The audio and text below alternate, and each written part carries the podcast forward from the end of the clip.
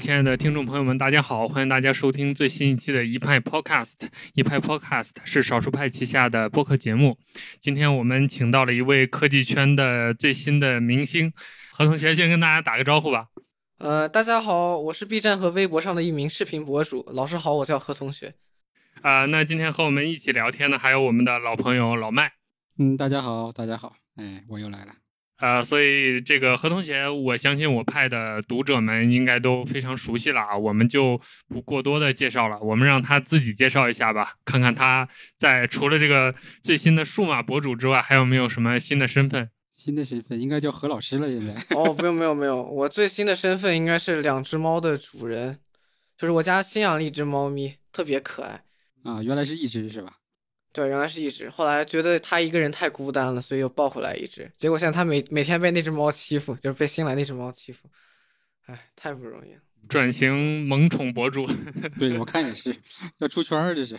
哇，我有这个想法很多年，真的。说实话，我觉得这宠物真的是很击中现代人这种孤独的心灵的一种生物，对大家都是一种生活的保佑，好开心的。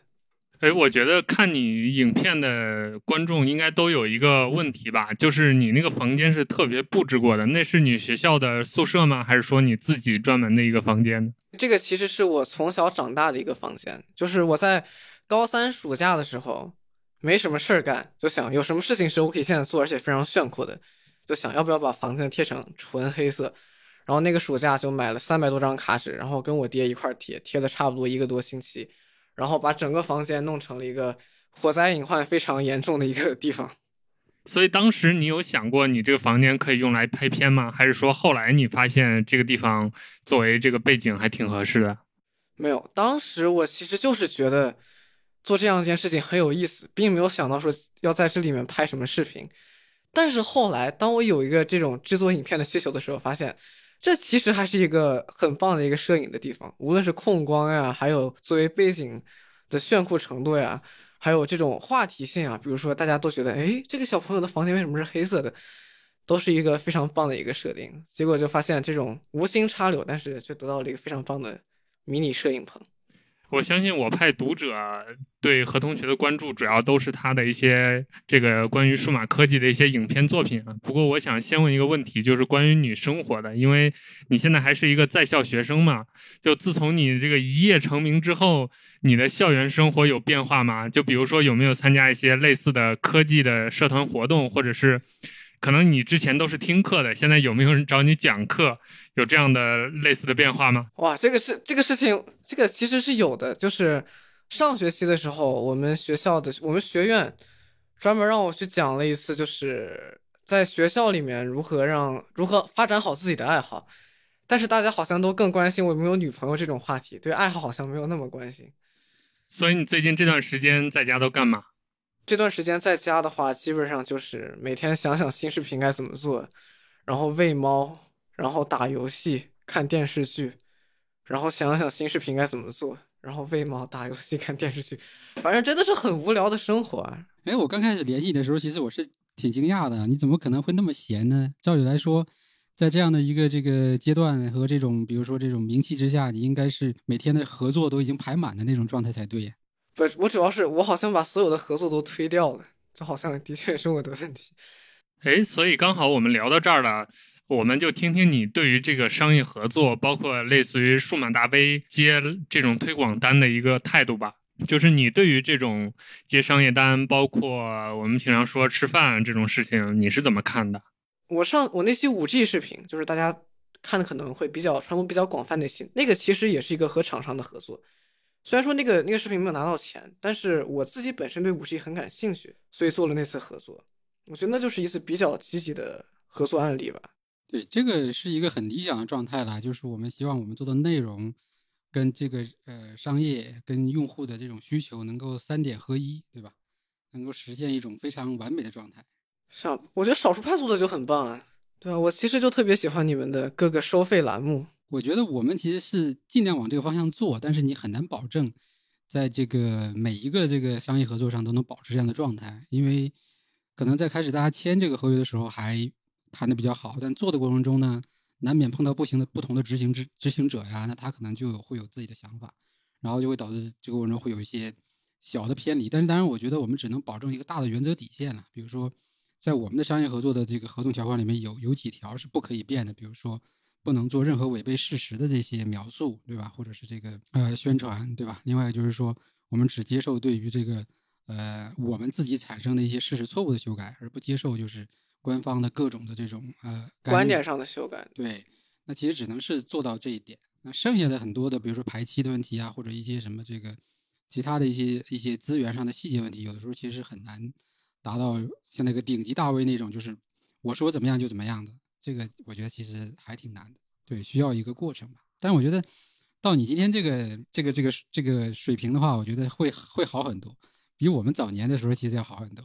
哦，我并我并不觉得会好很多，我我其实不觉得会好很多，我只是觉得如果要接一个单子，结果没有把人家的手机卖出去的话，是一件很就是很对不起人家品牌的事情。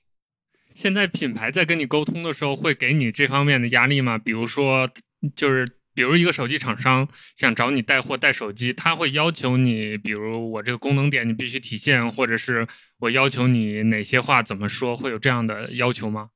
其实说实话，我做过一次类似的推广，就是一个华为的 Mate 三零 Pro 的一个视频。那期视频的话，华为说实话对我真的没啥要求。那期视频基本上就是就是。反正对我来说，可能是的确比较宽松吧。就是你只要把这个产品跟大家好好介绍一下，无论是说优点说缺点都好，只要全面、公正、不犯任何事实错误的讲出来，就没有什么问题。反正我觉得大家好像对我都挺好的，是这样。我觉得大家对我都挺宽容的。对这个，我从我的经验来说，因为我也是从一八一七年开始吧，一七年的年底开始接手整个商业合作的事儿，包括少儿派这边。这个其实也是被逼的没办法了，因为你你要让团队活下去，要要开始面对这些赚钱的问题。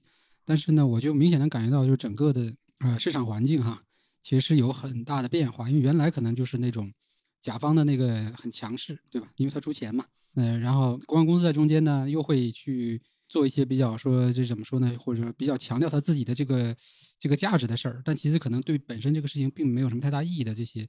流程上的东西，反正从一八年到一九年过来，我是觉得大部分的这些客户和厂商都开始呃更尊重内容，更尊重整个的这个内容创作啊，包括媒体了。但前提也是本身你自己要做的到位，对吧？你的内容要做的有差异化，或者说你自己在品牌上有一些独到的东西。这个东西它其实是双面性的，不是说我我我今天天天抄人家的文章做出来一个这个流量，然后我还希望 人家这个公关公司尊重我，希望。厂商能够重视我，这个其实是不现实的，对，但确实是有这种改变的，对，有这种改变，嗯，还需要进一步的磨合，这个我觉得是整个的一个，呃，一起去成长的一个过程吧，对吧？其实我觉得肯定还是良性循环吧，我觉得最后肯定还是会往好的方向发展，最后还是一个平等的、公正的市场，还是要相信这一点。对，但这个里边。对，用户就会在这中间起到很多的各种各样的这种角色吧，就是他会去猜疑啊，或者是可能羡慕嫉妒恨啊，或者反正各种原因，对，就会造出很多这种节奏和舆论。包括你，其实我从侧面打听到说，你现在已经这个，对吧？身价已经高到啊多少多少，已经啊很高吗？百万级别吧？这么高吗？不是，如果是真有这么高的话，我现在就就想想办法买房付首付，好开心。所以所以说这中间还是有很多信息的断层或者一些这种传言。对啊，就是公开的这种信息渠道的确很重要，因为我也听过很多有关于我非常奇怪的传言，比如说我跟这个厂家签了什么排他协议，然后跟这个厂家签了什么年框，我自己听了都觉得很奇怪、很扯淡的事情，我都我都觉得莫名其妙。但是这帮同志就信誓旦旦的就下这种论断，所以说我的确觉得，哎，这种事情。哎，你你的同学有跟你讨论过这些吗？包括学校老师啊、领导啊，有没有跟你谈过？比如说商业合作要控制一下，或者是包括你们同学之间会聊这个事情吗？没有，我们同学基本上都在每天好好学习，他们其实不是很关心我做视频的生涯。然后我们老师的话，哎呀，我们老师其实对我没啥要求。我们老师，我我想想啊，反正我记得老师跟我说过一回。对，就是说，如果要出去接商业活动的话，一定要跟学校请假。对，这个事情专门跟我强调过，就千万不能说你现在在现在在在某个商业活动上直播，然后老师签到的时候发现你没有喊到，那就完蛋了。好像这这种情况是跟我强调过，别的的话的确没有什么。因为你也选择的这个内容创作形式是做影片嘛，做视频。那其实做视频这个事儿本身已经在中国已经不新鲜了，就是整个科技圈一茬又一茬的这个新老交替，已经很多代人在做这个东西了。包括以前的这种深度测评，到现在的这种快速上手，内容的形式也变化了好几代了。那你在选择做视频的时候，是怎么找自己的差异化和亮点呢？差异化和亮点的话，我觉得第一差异化应该是，就是我自己最注重的其实是制作，就是后期剪辑的时候一些比较棒的叙事技巧。对，其实对，应该是这样，应该这么说，就是我觉得第一差异化在叙事，就是有没有什么新颖的角度切入一款产品，或者说有什么新颖的观点你能针对一款产品提出，然后在后期的剪辑手法呀、前期的拍摄手法上，能能有有没有一些让观众眼前一亮的一些。新意的技巧，我觉得这些是我视频里比较注重的东西。那你本身这个所谓的新的切入点的这个，这怎么说？找找切入点这件事儿本身可能就要比别人下很多功夫吧？你自己觉得呢？嗯，对，这个其实是最难的，对啊，因为提出一个新的观点，找一个新的角度，远远要比写一篇全面的文章更需要灵感和积累。所以说，更新的视频就非常非常慢嘛。但是说实话，我觉得我现在也没有完成好这个工作。比如说我的上一期 Mac Pro 视频，说实话，我觉得那期视频也就是一个全面的产品，不能说全面，应该就是一个片面的产品介绍视频，还不是没有什么新颖的观点在里面。这个的确，但是说实话，这也没有什么办法，这也就是我目前能做到的最好水平了。这里面可能还有另外一个问题，就是你要想找到一个产品的好的观点，其实。可能跟你的自己的这个使用以及对这个产品的了解对对对，这个这个我是绝对认同的。你只有只有真正和这个产品一起度过一些时间，然后真正的了解它，才能抓住它的里面的精华，才能提炼出一些有用的新颖的观点。这是我绝对同意的。所以你现在，我我们现在也能想到，就是你当时做 AirPods 那个，其实整个的那个呃 AirPods 那个视频，其实我们的印象是特别深的。这肯定也是跟你自己的这个对这个产品的使用有关系。是啊，这个产品其实的确用了相当长一段时间。我是在它一一六年刚出的时候就买了，然后一直用到上大学，一直都觉得这是一个非常非常非常棒的产品。而且那期视频的构思，其实在半年前就开始了，那个的确是很长一个周期。因为少儿派的内容大部分不是来自于编辑的，是来自于就是类似于像你这样的各各个领域的这些玩家或者是专业作者，所以才能够。呈现出今天这样的一个比较特别的状态，就是说，你可以覆盖很多领域，但是好像每个领域的内容都那么专业、有深度，甚至有这种叫同感。其实道理就在于说，每一个作者他在他这件事情上其实是有足够的时间和深度的积累。但是问题就在于，今天大部分的媒体也好，或者自媒体也好，其实都会遇到这样的一个困境嘛。你其实可能也会遇到这样的困境。是啊，对。那你未来怎么解决这这个问题呢？这个其实是能够持续。高质量有效创创作的一个关键点。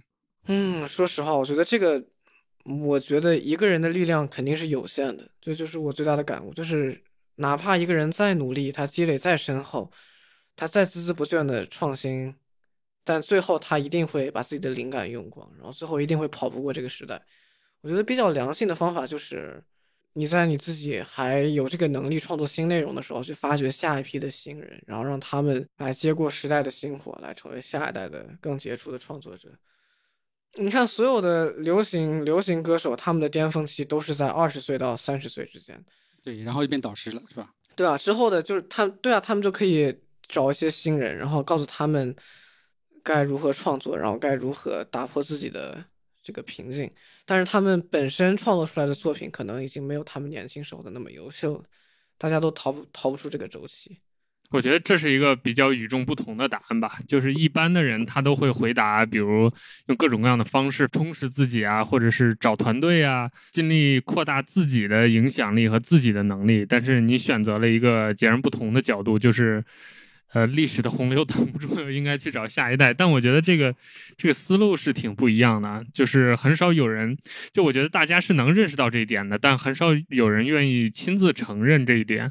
我觉得这个没有什么不好意思承认的，因为我现在哪怕是我现在写稿子，我我才一共写了两年视频，我自己都觉得没有以前写的好，我自己都觉得。当然，这个跟积累，这个跟积累肯定有关系，这跟你跟年龄肯定没有关系。但是这的确是一个问题，就是如果你一直在创作而没有没有吸收的话，那你肯定是作为一个创作者状态是越来越差的，一定是有充电、有吸收，然后有输出，才是一个比较良性的状创作状态。所以说，我也能理解大家的思路是这样。你现在有哪些充电的方式呢？就是你在输出内容的同时，比如科技圈，你会关注哪些内容，或者是你会读哪些书、看哪些信息源呢？跟我们大家也介绍一下吧。嗯，说实话，我一般会看书，主要就是各个领域的书籍。比如说，我前两天在看一本，就是编剧的基础入门的那本书，叫《故事》，它主要讲的就是一个故事的原理是什么样子。那本书写的特别好，我觉得所有。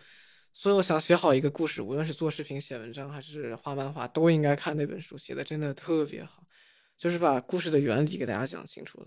嗯，这也是符合你重视叙事的这个特点。呃，对，看一些人物传记，我觉得很有用的，就是看你的前辈们或者是你敬仰的那些人们，他们是如何突破一些困境的。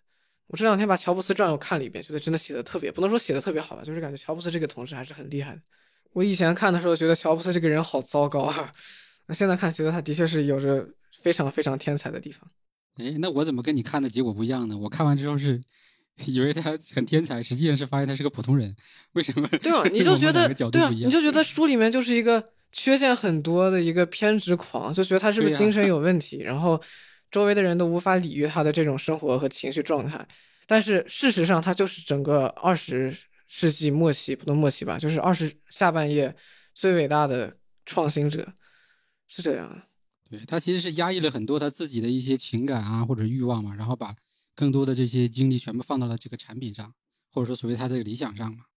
那何同学，你在刚才提到的，就是不断提升自己这个过程当中，我们很多观众也注意到一点啊，就是你特别重视这个影片制作的技术，就不管是剪辑啊，还是当中一些内容的呈现，都力求跟别人不一样，而且呈现出来效果很好。这方面你是怎么提高自己的呢？就整个影片的这个剪辑制作的技巧，你是自学的吗？还是说有刻意的模仿？或者是跟随什么类似于辅导班之类的系统学习过呢？嗯，我报过电影自习室的一个网上教程，我记得那个叫对，就电影自习室 Pro 版，那个四百块钱，我强烈现在已经免费了，我强烈推荐大家，就是所有入门想做视频的朋友可以去看看那个教程。然后我强烈推荐影视飓风的所有的教程视频和他们最新的达芬奇剪辑教程。和他们所有的评测视频，他们基本上是国内就是科技媒体里面的制作上的最顶尖的存在存在。然后国外的话，呃，就是我的确建议都大家多看 YouTube，YouTube 的内容深度可能比不了国内，但是它的表面上的制作审美是要比咱们这里要强好多好多的。无论是 The Verge 啊，Marcus Brownlee 啊，还有比较一些比较小众的科技博主，就是我估计最起码有三四十个吧，做的都非常棒。的确推荐大家大家都看一看，都很有意思。对我影响最深的话，应该一个是影视飓风，一个是 Casey Neistat，嗯，差不多。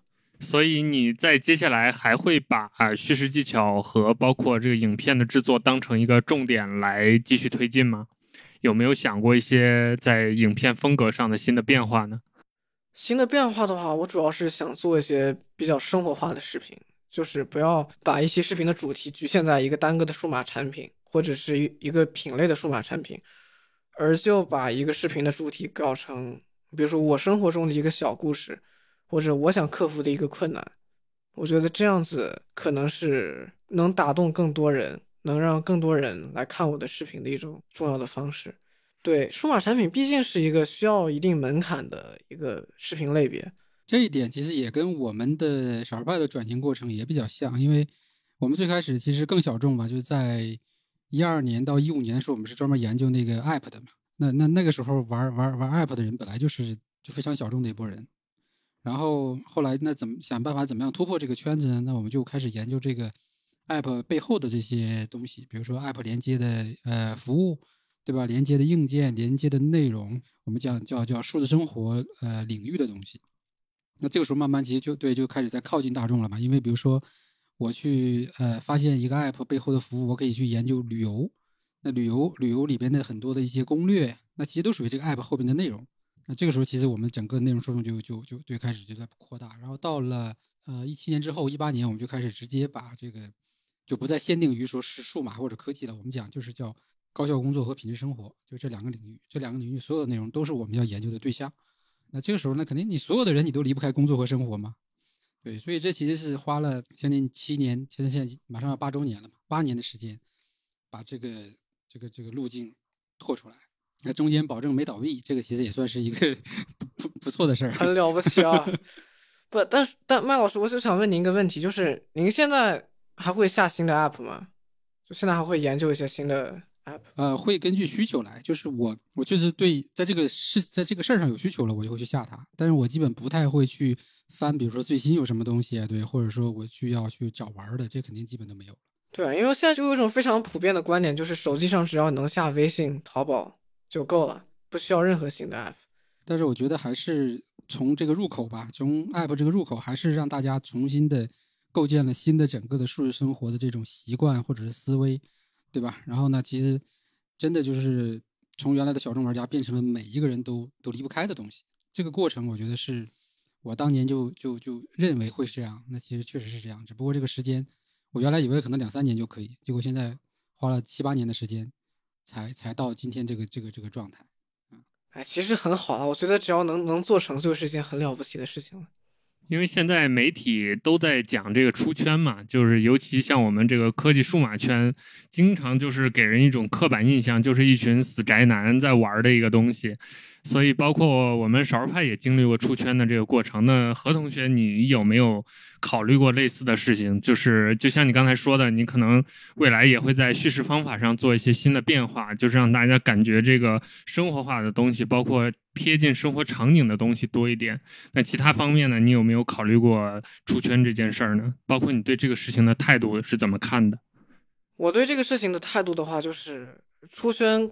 肯定是好事，但是出圈的时候一定不能忘记自己的核心受众是哪些，如何在满足核心受众的需求的前提下做好出圈的内容，就是千万不要顾此失彼，背离了本心和初衷，这是出圈的时候我觉得比较重要的事情。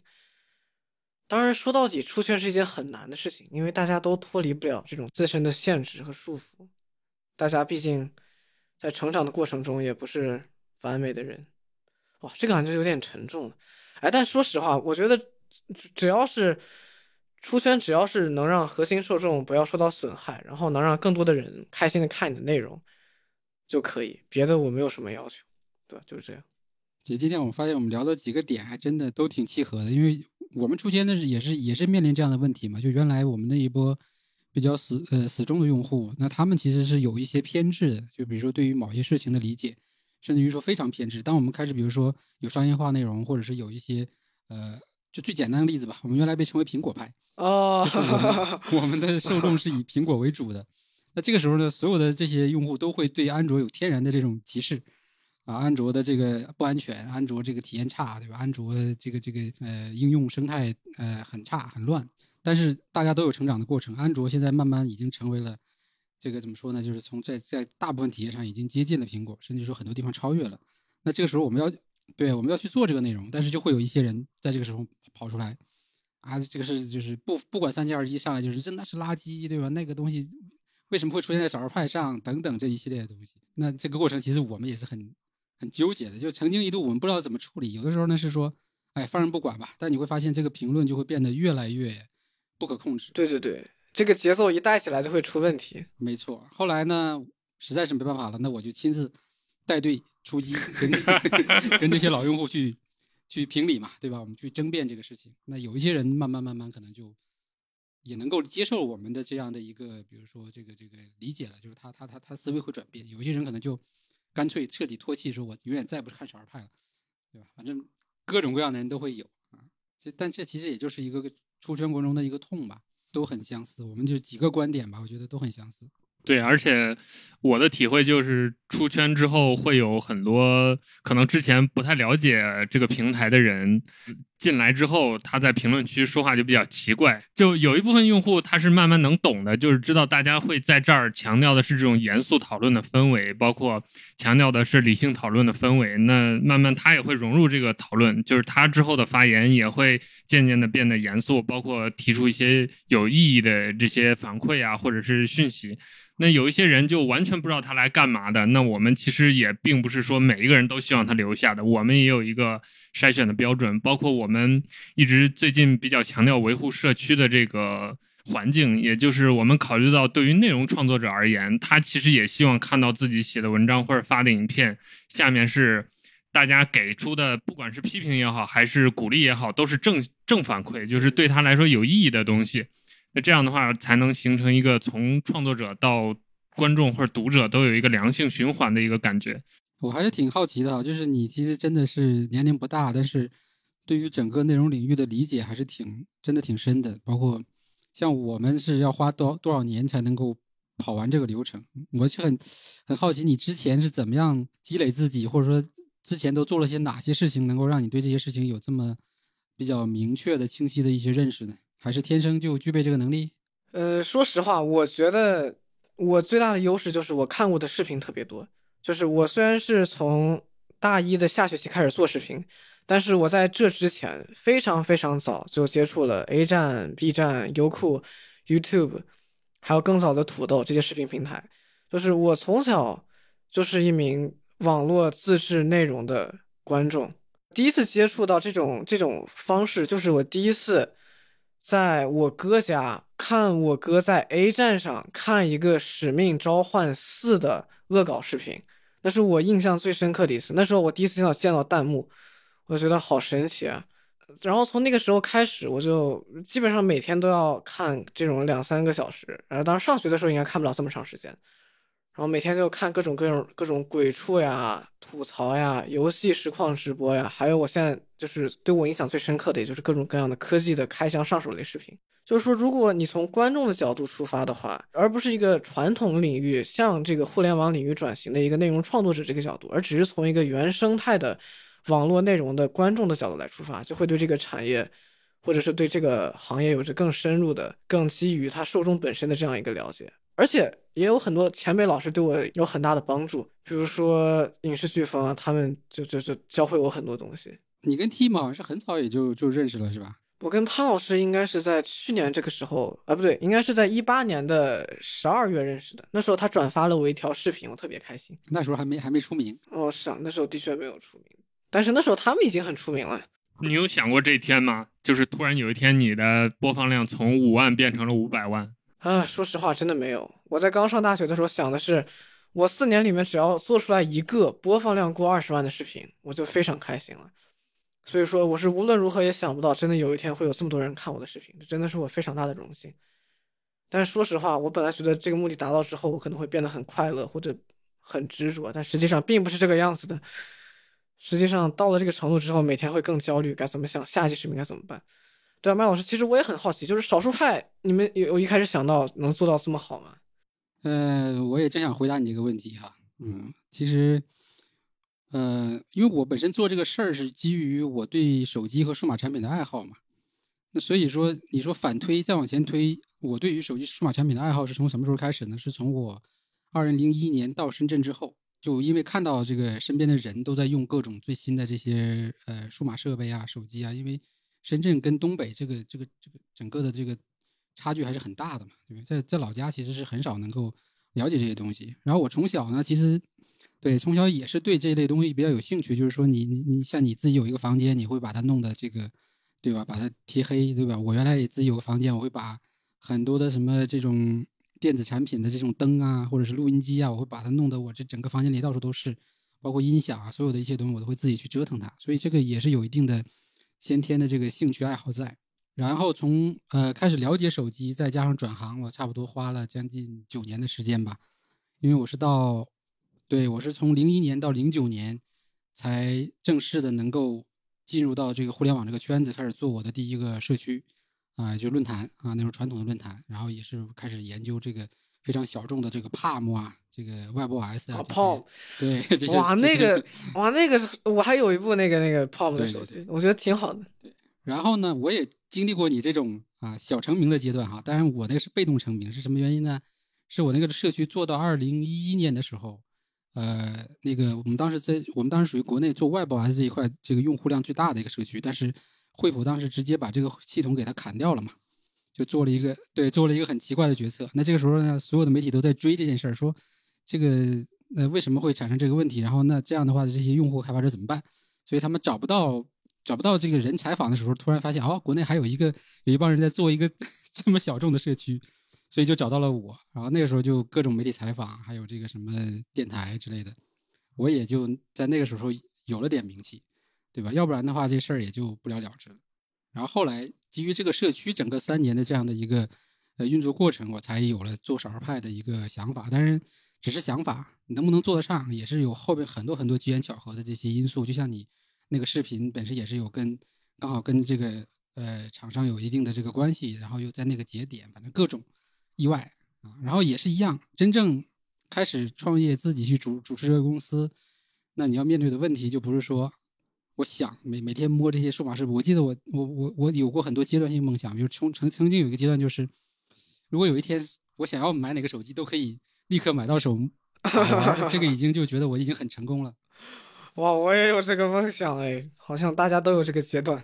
但是今天，对吧？但今天你要面对的是你的这个公司的成长的问题，你团队的这个管理的问题，然后你还要有这面对商业竞争的问题，一切的问题，这些问题把你曾经那点热情全部已经都掩盖掉了啊。那我觉得也很棒啊，就是这个，这的确是一种可能，虽然说有一些伤感，但是也是一种变化的体现。变化总是好的嘛。对，但我觉得我还是比较。自豪的就是说，至少搭了这个样的一个框架，那在这个框架里面还有那么多类似于我的这些人。因为小儿派是怎么小儿派这个名字怎么来？小儿派本身就代表我自己这种，比如说非常愿意折腾、非常愿意研究数码产品的这一类人。然后，并且他又能把这个东西写出来、分享出来。因为那个时候还没有视频这样的一个很好的渠道，大家都是以写文章为主，或者在论坛写帖子为主。对，所以我觉得至少我还搭建了这样一个平台，能让这些人不仅能够把这个呃内容释放到那么多的受众，还能够在中间获得他应得的收益。就像你买的那个教程，对吧？那你买的这个教程四十四十多块钱，那有一半是分给这个作者的。对我觉得至少反正做到这一点，然后那剩下的事情就就再一点点往下走呗。那何同学，你有真正的就是担心过，比如掉粉的问题，或者是未来有一天不红了，你会怎么办？你想过这样的问题吗？哇，我每天都担心这个问题，朋友，你是问到点了。我每天要掉一千粉丝。就是每天在 B 站上要点取关“老师好，我叫何同学”的人就有一千个，这其实是压力很大的一件事情。因为你知道，只要你有一天不更新视，你只要你一天不更新视频，这个数字就会变得越来越高，越来越高，越来越高。就是上个月一个月取关我这个频道的人，应该就有四万人，就是整个二月份就有四万人取关了这个频道，这个压力还是非常大的。所以说，我每天就会想新视频该怎么做，然后。怎么在不丢失核心受众的情况下，做出能让更多人喜欢上的视频内容？然后怎么才能抓住观众的这种笑点呀？然后让他在看完这个视频之后更开心的去继续自己的生活？然后怎么在怎么维持好自己的热度？然后让自己将来想真正要做一些事情的时候，依然还有这个平台和和资源？啊，这这基本上是每天都非常困扰我的一些事情，而我其实我感觉我并不是很擅长面对这些压力跟焦虑，啊，但我觉得大家都一样，少数派肯定也有这这样子的各种各样的困扰，肯定都是一样的啦。对，但至少我们还好是有有团队可以来去帮我分担这些东西嘛。那你现在就就是这就是下一个话题，就是未来你到底有没有创业计划，或者是要去加入某个媒体联盟之类的这样的一些想法？对，我看微博上也有一些大公司跟你问过类似的事情，或者是对啊，邀请你去上班吗？对，你自己是怎么打算的呢？嗯，我自己的话就是我我对影视制作要比对数码产品更感兴趣一些，所以说我将来要开公司的话，我觉得可能做一个广告公司或者是影视制作公司，这是我比较想做的事情，但是也可能做一个，比如说自媒体工作室呀。然后拍一些比较炫酷的视频啊，这也也很棒。但无论怎么说，一个人单打独斗总是不行，这是我最近比较深刻的体会。就是人的局限性真的太太强了，一个人的话，终究有很多事情做不好，也做得太慢。对，因因为大部分的这种自媒体，他选择路线是，他加入到一个相对比较完善的商业化公司里边，然后他只负责做内容。哇，这就很棒啊！我觉得这就很好啊。但是这种公司大部分来说呢，就是很多时候其实是你你没有太多自由自由的这种选择，因为广告主什么样的广告主是他们来挑的，对吧？你可能更多是要配合把事情做了，对吧？你虽然说你少了一些这个压力，但是你你的自由度又又又又变得很小，也不是那么那么简单的事情。对，你要是追求纯粹的自由的话，那就最后就导致什么广告也接不到，这的确是这样，很糟糕的一件。啊，没有办法平衡的很好，但说实话，哎，大家都都很难嘛，只能自己努力了。至少我觉得从时间点上你是有有规划，比如说你是毕业之后就会去做这些事情呢，还是说想去某个公司工作一段时间呢？还是说这个事儿也还没想好？嗯，我自己都不知道将来，我知道我肯定会开一个类似的小工作室呀，或者是小公司啊之类的，但是这个它的主要的业务是什么？它的它要出的内容形式是什么？它的盈利方式是什么？需要多少个人？我现在一点儿都不清楚，这也是我每天过得很焦虑的原因之一。这个我觉得其实可以多出来跟跟同行聊一聊嘛，比如说去请教一下那个 team 啊，因为他已经其实是一个很成熟的商业化运作公司。对啊，对啊，我就觉得他们就是一个非常非常良性的一个团队，我很我很说实话，我很羡慕他们，也也非常想向他们学习。但是我觉得怎么说呢？不要太着急吧，就是。即使你选择去某个公司去工作一段时间，我觉得也是没错的，因为但是去公司工作的话，那就没有办法自己做视频了呀，那那就得帮别人打放弃一段时间，然后可能再回来之类的。对，但确实你要根据你自己的情况来分析了，因为你你可能跟大部分的这个自媒体的这个情况也不太一样，就是你现在已经一下子到了这样的一个点位上，那你可能要直接进入下个阶段呢，还是说是怎么样？因为我们提到说你去公司上班，其实更多可能是去了解一个公司运营的一个规则。对吧？架构以及职场上的一些基本的这些、这些、这些呃能力，你在上学的过程中，这样的一个环境和公司的环境还是有很大的差异的。那何同学，你有想过，就是假设这一切都没有，你也没有五百万的播放量，你也没有几万的粉丝，呃，你可能大学四年就做了一条播放量最高二十万的影片，呃，然后那在这一切之后，你会？就在那个时代，你的职业规划是怎样的呢？你会继续沿着自己的专业走下去，还是说还要坚持做自媒体这条路呢？我的天呐，朋友，你这个问的一个相当好的问题哎，这是我长这么大听过最棒的问题。不，我我我看过一篇文章的结尾，就是说如果 Michael Jackson 没有成为 Michael Jackson 的话，那个文章结尾这么写的：世界上缺少了一位伟大的艺术家，但是 Michael Jackson。获得了他自己，写的多好，对不对？这个这个，其实我我这么想，可能我如果真的是就像剧情是这么走的话，我觉得我可能会更快乐一些。就是虽然说我可能在物质条件上，或者是我我交的朋友的数量上，可能不会有现在这么这么让我让我让我这种受宠若惊，但是我可能会更踏踏实实的、脚踏实地的去追求我原来就有的各种各样的职业理想，这也不失为一件坏事啊。呃，如果真的是这种情况的话，我觉得我可能还是会做一个程序员，然后争取去一家好的互联网公司，然后好好好工作，然后然后然后争取能能能能在一个大城市安家，我觉得这就很棒。你有考虑过跟粉丝的这种社区维护的关系的问题吗？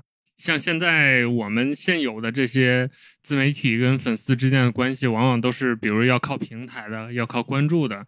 还有可能私下会最常见的就是建一些微信群之类的这种，那你有想过在这方面做一些创新，或者是说你当前你是怎么跟粉丝处理相互之间的沟通的关系呢？哇，这个问题真的问倒我了。说实话，我我做的很糟糕，这方面我觉得我做的很糟糕。就是我觉得很多外界对我的一些误解都源于我跟我的粉丝没有好好沟通，我自己没有任何的微信群。也没有任何的官方的渠道，就除了在微博私信或者在 B 站私信之外，还有，在微博还有一个就是微博给你建的一个官方粉丝群，但别的之外，我觉得我跟大家的沟通还是太少。就是我经常上网看到一些非常奇怪的言论，就比如说什么什么我自己删了一条微博是因为什么什么我谈恋爱了，还是说什么哪个手机厂商给我做广告，我觉得都是因为我个人无论是精力啊还是能力啊上面的缺陷导致的，没有跟粉丝做好沟通这件事情。这其实是也是接下来工作的一个应该好好反思的一件事情。就前两天还有人打的我的名字招摇撞骗，这个是真的，他就骗到公关公司头上了。他就跟他他他就创一个我名字的公众号，对吧？就叫老师好，我叫何同学。然后然后比如说我在 B 站转发了一条达芬奇的教程，他就在那个公众号里面发了哦，我最近在学习达芬奇，现在给大家分享一下达芬奇的下载链接，就这样子一个账号，真的骗到了一个公关公司的一位朋友，然后就是。然后他就说：“哦，抱歉，我现在视频不能接，但是我可以帮你做一些公众号的图文转发，然后收费是多少多少多少。”我真的我没有想到会有这么恶劣的事情，真的我没有想到会有这么恶劣的事情。这这其实也是我没有做好的地方之一，所以还是应该反思。其实某种程度上跟这个现在的明星其实是有点类似的一个一个境遇吧。啊，没有，我肯定没有明星那么复杂，但是但是本质上可能还是有一些相似的地方。好，那我们就聊了一个多小时，我们来总结一下吧。我们还是想听一听，呃，何同学在节目的最后，对于一方面对于新进的这些内容创作者吧，有没有什么想说的话？另外就是可以借这个机会跟你的粉丝、你的观众们说一说你一直想要跟他们表达的东西。嗯，对于新进的创作者的话，我想告诉大家，时代是在不断进步的。将来一定会有比我更优秀的这种数码视频的创作者出现。只要你不断学习，然后想想我们我们这一代的数码视频创作者做错了什么，然后你可以在哪些地方上做得更好，你一定会做得比我们更好。然后千万不要害怕，千万不要不敢发出自己的第一个视频，千万不要为了尽善尽美而畏惧跨出重要的第一步。啊，这是我对视频创作者想说的。然后我对我的粉丝朋友想说的话就是：大家是这个世界上我知道最棒的人。然后非常感谢你们能看我的视频，只要你们还在关注，我就一定会把事情视频这件事情尽我最大的努力做好。然后谢谢大家，嗯，就这样了。谢谢何同学今天参加我们节目的录制，啊，也谢谢我们听众朋友们的收听。呃，最后还是要跟大家说，欢迎大家订阅我们的节目，关注我们的动态。呃，我们的节目未来会增加一个新的小的福利，就是我们每一次在少数派主站发出这个节目的文章介绍的时候，会在文中插入一个呃福利派送的环节。就每一期我们会送大家一点小礼品，不管是小的 app 呀，还是我们自己做的周边呀，还是第三方的周边。呃，也是鼓励大家给我们多多的评价和留言和反馈。那也欢迎大家在 Apple Podcast 上给我们五星好评，鼓励我们继续的进步。最后还是谢谢我们听众朋友们的收听，我们下期再见，拜拜。